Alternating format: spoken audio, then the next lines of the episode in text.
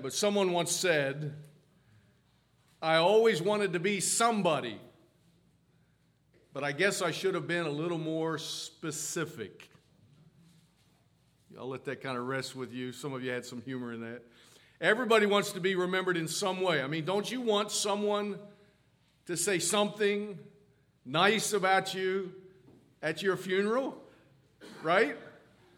Uh, they say that when you're born, you're crying and everybody around you is smiling. So live your life in such a way that when you go out, you have a smile on your face and everybody else around you is crying. Now, I doubt I'll be memorialized with a statue, but I hope that when I'm gone, my life won't be summarized simply by the little dash, the little hyphen between the day I was born and the day I died. I mean, I hope there's something a little more to be said. And there are all kinds of memorials spoken, written, maybe carved in stone. Maybe a friend who's been part of your life will stand up and give you some eulogy. But lessons learned that might be carried forward in the lives of others. I think that's kind of what we hope will live on. Now, those memories can help the next generation avoid our mistakes, right? The mistakes of others, perhaps guide in making new memories, even mark the celebration of old memories. And here in Joshua chapter 4, there are stones erected to remind them of how they had wandered in the wilderness and what God had done for them on this day, as was promised in chapter 3, as they now go forward in a way they have never been before and help them from ever repeating the old mistakes or ever retreating to their old ways of having wandered in the wilderness. Chapter 3, verse 14, ends with a promise. You may remember that phrase, and it shall come to pass.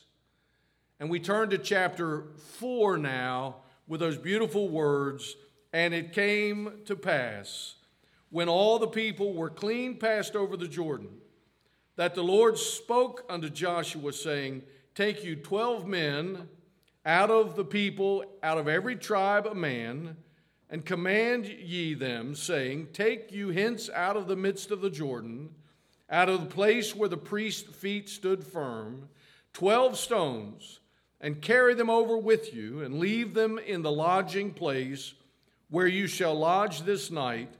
And Joshua called the twelve men whom he had prepared of the children of Israel, out of every tribe a man. And Joshua said unto them, Pass over before the ark of the Lord your God into the midst of the Jordan.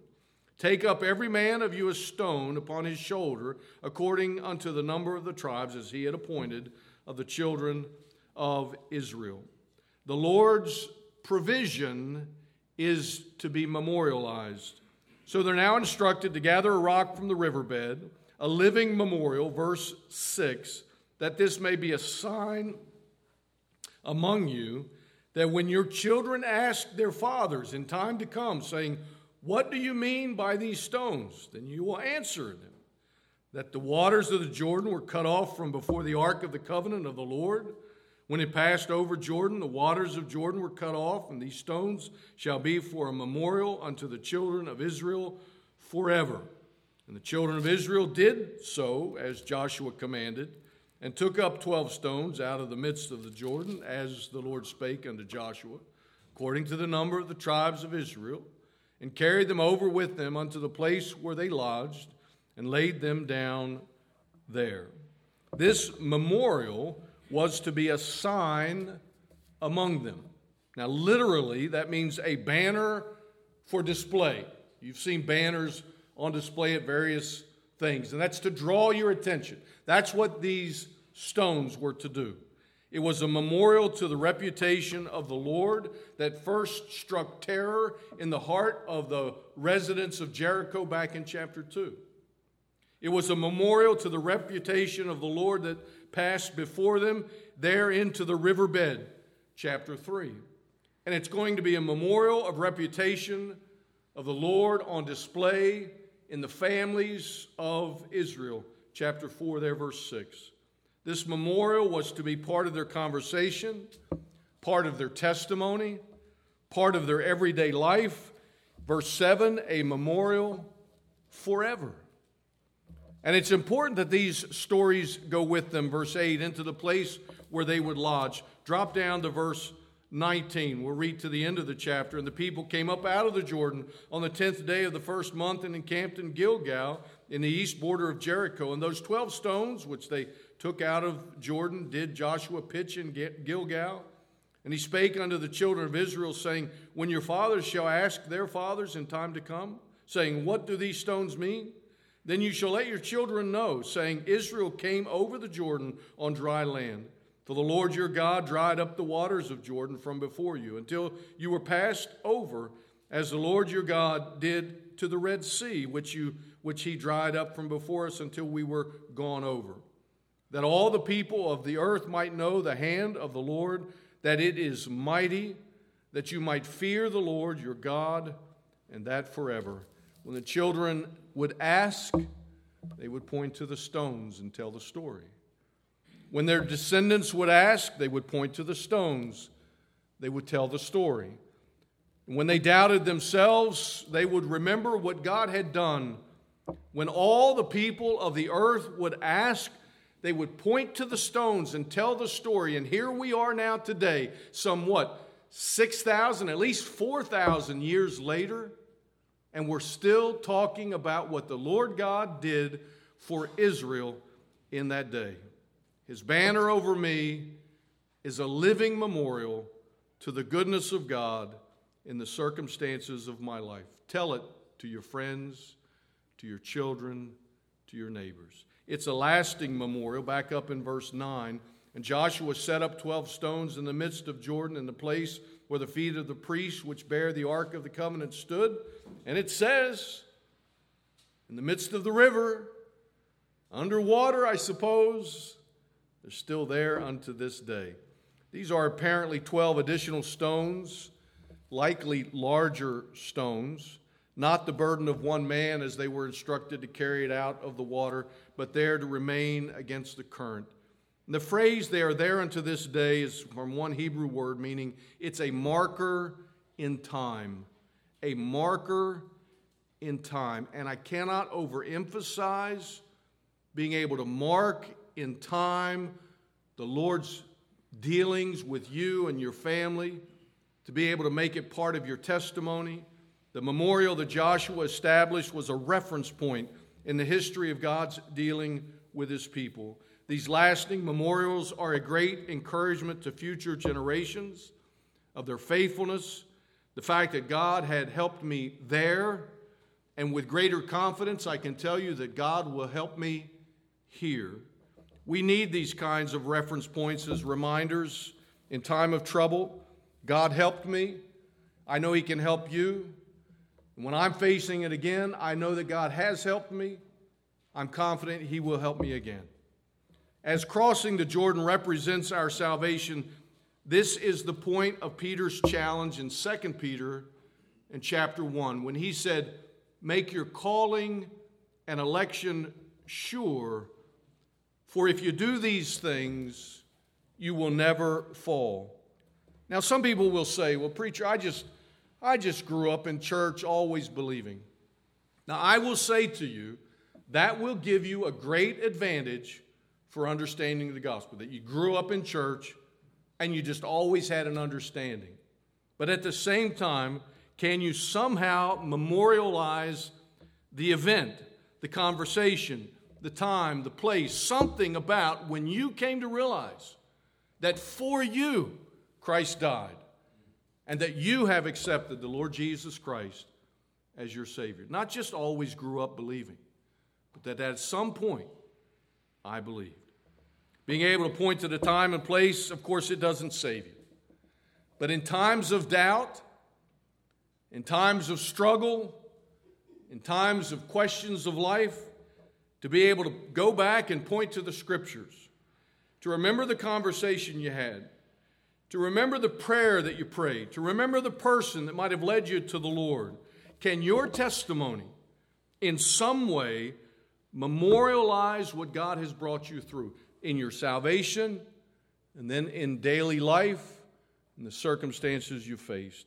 And may I just say that whether it's in the beginning God created, or as we've talked about with the pregnancy center, that life begins at conception, the beginning of our nation, these reference points of history are being systematically removed from our conversation, totally missing from the conversation of young people's lives. Whether it's your teenager or some college student, the reason everything, you hear this term all the time, the reason everything seems so existential, right, is because they simply have no reference points to history. And in the Christian life, young people have no reference to the history of what God has done. They grow up without Sunday school, they grow up without those beautiful lessons being taught about God's dealings in the past, building confidence how God can deal with them in the present. If you don't know who's hung the stars in space, then for you, the sky is always falling because you think it's all out of control. The stories of the past, they may be good or bad, but they help guide us in decisions today.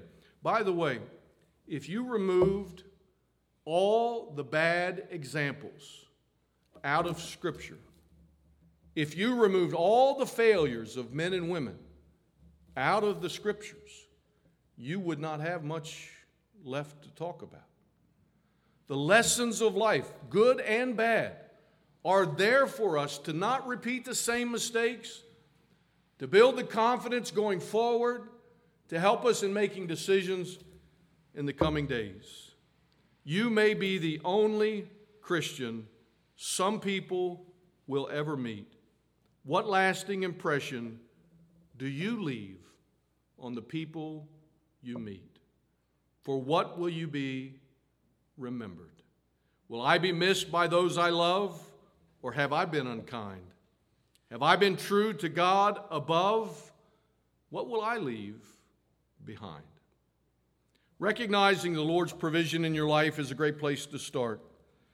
But then to go on and realize that God has a purpose for you. God has a plan for your life. That's perhaps the greatest lesson discovery of all. For I know, Jeremiah 29, you know this. For I know the thoughts I think towards you, thoughts of peace, not evil, to give you an expected end. To know that God can give beauty for ashes he can bring joy for mourning, praise to the spirit of heaviness. And why? So that we might be called trees of righteousness, the planting of God, and that He, God, might be glorified. To witness God working all things together in my life for good and to know that it is for a greater purpose and His glory. And then to understand that purpose of all God does in my life is that others may see our good works, but more than what I have done, it's His good works in my life and that He might be glorified. The Lord's purpose is magnified through people. Verse 10 The priests which bear the ark stood in the midst of the Jordan until everything was finished that the Lord commanded Joshua to speak unto the people. So all the things that were to be done are now complete. According to all that Moses commanded, Joshua and the people hasted over and passed over. And it came to pass when all the people were clean passed over that the ark of the Lord passed over, and the priest in the presence of the people, and the children of Reuben, and the children of Gad, and half the tribe of Manasseh passed over armed. You may remember they were told, if you'll fight for us, you can have your land on the other side. And so they were there prepared to fight before the children of Israel as Moses had spoke unto them. About 40,000 prepared for war passed over before the Lord unto battle to the plains of Jericho. So the priest stood in the midst of the Jordan, but who held back the water? Right? The people hastened to pass over, but who dried up the riverbed? The priest passed over in the presence of the people, but whose presence did they hold in the Ark of the Covenant? The Lord God. The people prepared for war, but as we will soon see, who accomplished the great victory at Jericho. It wasn't men armed with swords and spears, it was the Lord God. It is the privilege of God's people to magnify Him simply through their obedience, to step forward, to pass through, to stand still and see the salvation of the Lord. God is not particularly magnified by your clever ideas, but by His good intentions. It's not our duty, now hear me all the way through but it is not our duty. It's not my big job. It's not what I wake up in the morning thinking about, trying to anticipate what God might do. That's not our big job, but to follow and obey God's commands. Remember, way back in the beginning of our study of Joshua, it's on an as needed basis. This is the whole duty of man. Remember, Ecclesiastes 12 13. Fear God, keep his commandments. That's the whole duty of man. We spend a lot of downtime, a lot of idle time, a lot of worrying time, a lot of frustrated time trying to figure out the unknown when we should simply hasten to obey. Verse 10. To hasten, by the way, means to flow easily in obedience to the Lord's commands.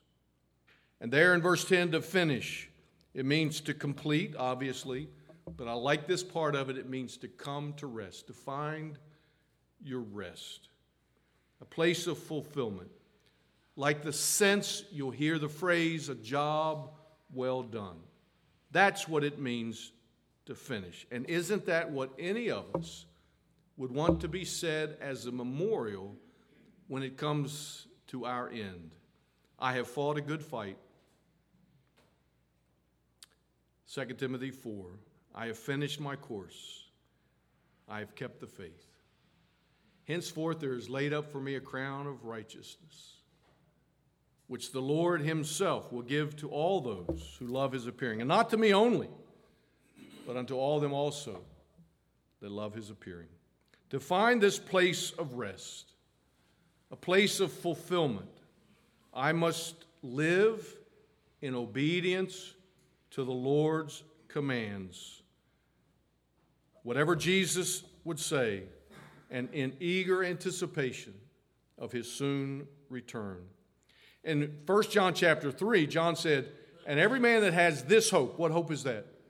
that the Lord will return and he'll bring his reward with him. And every man that has this hope in him purifies himself, even as he is pure.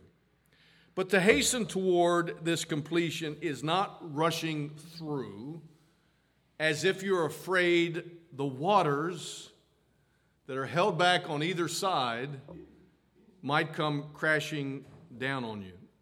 It is pressing on. It is faithful obedience. It is the marathon, not a sprint. It's the long view, not the short. So I press toward the mark, Philippians 3, for the prize of the high calling of God in Christ Jesus.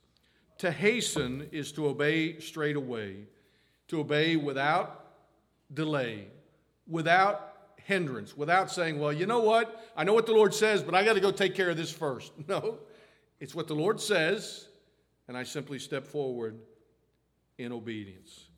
Unlike 40 years ago when the people needed some convincing and they just wouldn't go. To act with excited eagerness now toward an expected end, lest you might miss out on the opportunity. Seek ye the Lord while he may be found. Call upon him while he is near. Jeremiah 29 Seek me and find me when you search for me with all your heart. When God parts the water and makes the way, I respond without doubting because I know he'll hold back the water until I'm passed clean over. It's the responsibility of God's people to obey. It's my immediate obedience that magnifies the Lord. Now, you may remember this chorus trust and obey, For there's no other way to be happy in Jesus. See, you do know that one, but to trust and obey. But I, I give you another kid's song, right? I, I trip you up on these. Do you know this one? My, my, I know my wife knows it. She's played it for me many times. Obedience is the very best way to show that you believe. Doing exactly what the Lord commands, doing it faithfully. Action is the key. Do it immediately. Joy you will receive. Obedience is the very best way to show that you believe. Well, finally, God's purpose is magnified specifically through this prophet, verse 14. And on that day, the Lord magnified Joshua in the sight of all Israel. And they feared him as they had feared Moses all the days of his life. And the Lord spake unto Joshua, saying, Command the priests that bear the ark of the testimony that they would come up out of the Jordan. Joshua therefore commanded the priests, saying, Come you up out of the Jordan. And it came to pass when the priests that bear the ark of the covenant of the Lord were come up out of the midst of the Jordan, and the soles of the priests' feet were lifted up on the dry land, that the waters of the Jordan returned unto their place as it was before, flowing, overflowing the banks as it had. Remember, it was in the time of harvest. Now, here's an axiom for you to live by it pleases God to honor those who honor Him. It pleases God to honor those who honor Him. Let the Lord be magnified, which hath pleasure in the prosperity of his servants. Psalm 35. When Joshua is magnified, though, it's a direct reflection on who? The one he honored, right? On God. And the word magnify there in verse 14 suggests a growing up, a coming of age.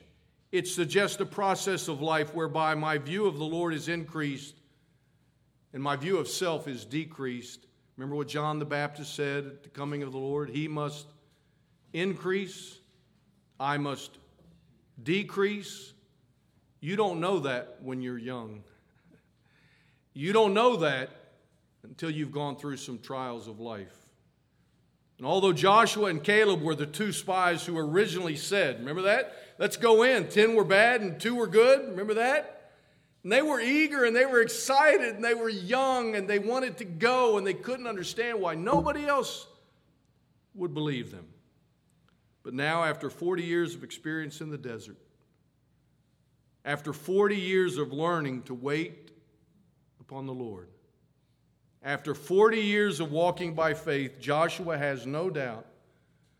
And what he said 40 years ago is now internalized and people can hear it in his voice. Joshua had learned to speak the truth with an authority that was not his own, that he didn't have when he was young, that did not inspire anyone to follow him 40 years ago. It was true, but nobody followed. It was the presence of the authority of God perceived in what Joshua now said that magnified him and his leadership on this day. Someone has said, study prepares you for the test. Life prepares you for the exam. And the truth I preach today is the same truth I preached when I first graduated from Bible college 40 years ago. That's a long time. It's the same truth. My message hasn't changed, but I can tell you I say it with greater eagerness, greater authority, sometimes greater empathy, greater compassion, greater confidence. My friend, there is simply no substitute for time spent with God. Having a title of pastor doesn't mean anything to you, right? Well, maybe it does, just as a formality. But unless you perceive that your pastor has spent time with God, that he's been in the trenches where I've been, he suffered some things along the way, like I have suffered. And that's why your voice tomorrow will be exactly what they need to hear, because you've been there with them. You know what they're going through. It's that kind of testimony. It's that kind of voice that speaks with an authority that is not his own, my own. It's the Lord. By the way, no matter what position in life you hold, no one arrives with respect. That has to be earned. And for the believer, being able to tell what the Lord has done for you, that's your testimony, that's your credibility. This perceived authority or respect is why the priest stayed in the midst of the, of the riverbed until Joshua spoke. They respected his word. And this is why Joshua didn't speak again until he had clear commands from the Lord as to what we should do. Now, think about how simple this moment is, and yet what most of us would have done. First of all, after God parts the water, I mean, it's pretty exciting, right? And now we got to get how many tens of thousands of people across this dry riverbed. And we'd be saying things like, let's go, let's go, hurry on, grab the kids, right? Make sure everybody gets across. And we'd be, we'd be anxious about it until everybody got clean over the Jordan. And then we'd be anxiously looking for the end of the line. And when we saw the end of the line, what would we do? I'd have got right in line with the rest of them and get myself up out of there, and then the waters would have collapsed just as was promised but then there'd be no stones of remembrance. There'd be no testimony. We wouldn't even have a t shirt to say, I've been there, done that, and I got to tell you about it. We'd have nothing to memorialize this great moment in the history of our life, of our nation. The Lord is further magnified as they waited. Don't try to anticipate what God wants so much as you, you get in a hurry to get it done, to get on with it. Probably my greatest mistakes in life have probably had that phrase as part of it. Let's, let's get on with it. Like you feel like you just know what you ought to do. Let's just get on with it. Don't be so quick to draw a conclusion. Moses said and Joshua said, Stand still and see the salvation of the Lord. David said, Be still, know, and wait. Jesus said, Peace, be still. By the way, that's when the disciples, remember, Jesus had performed a lot of miracles, right? The wedding, the lame, the sick, the blind. But when Jesus said, Peace, be still, and the wind and the waves obeyed him, the waters listened to his voice, now that was something. Hurry is the great enemy of the spiritual life. Young people in such a hurry. Hurry is the great enemy of the spiritual life. Hurry assumes that you know too much. you got it, right? You're ready to go. But upon command, when the last sole of the last priest's feet were lifted up on the dry land, the waters collapsed, as if to seal their decision and remove any doubt of ever turning back. Now, again, as a symbol of your salvation, the crossing of the Jordan is their way of deliverance. There's no turning back, like you're going to go back and get something else. That's why some people don't ever cross into this decision because they've got other things they've got to take care of. What about?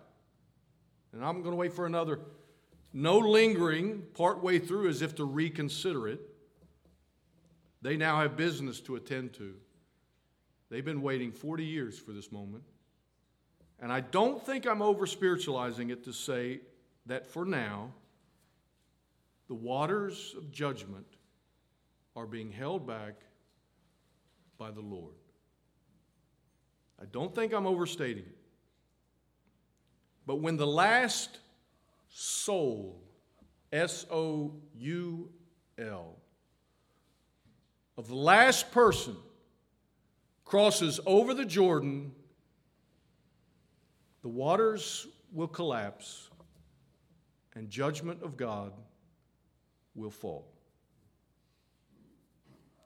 God has parted the waters. He's made his way plain for you to be saved. This is your moment of opportunity if you've never accepted the Lord as your personal Savior. Hasten to obey. Behold, now is the accepted time. Behold, now is the day of salvation. 2 Corinthians 6. Jeremiah said it this way The harvest is past, the summer is ended, and you are not saved. Room for Jesus, King of glory. Hasten now, his word obey. Swing your heart's door widely open. Bid him enter while you may.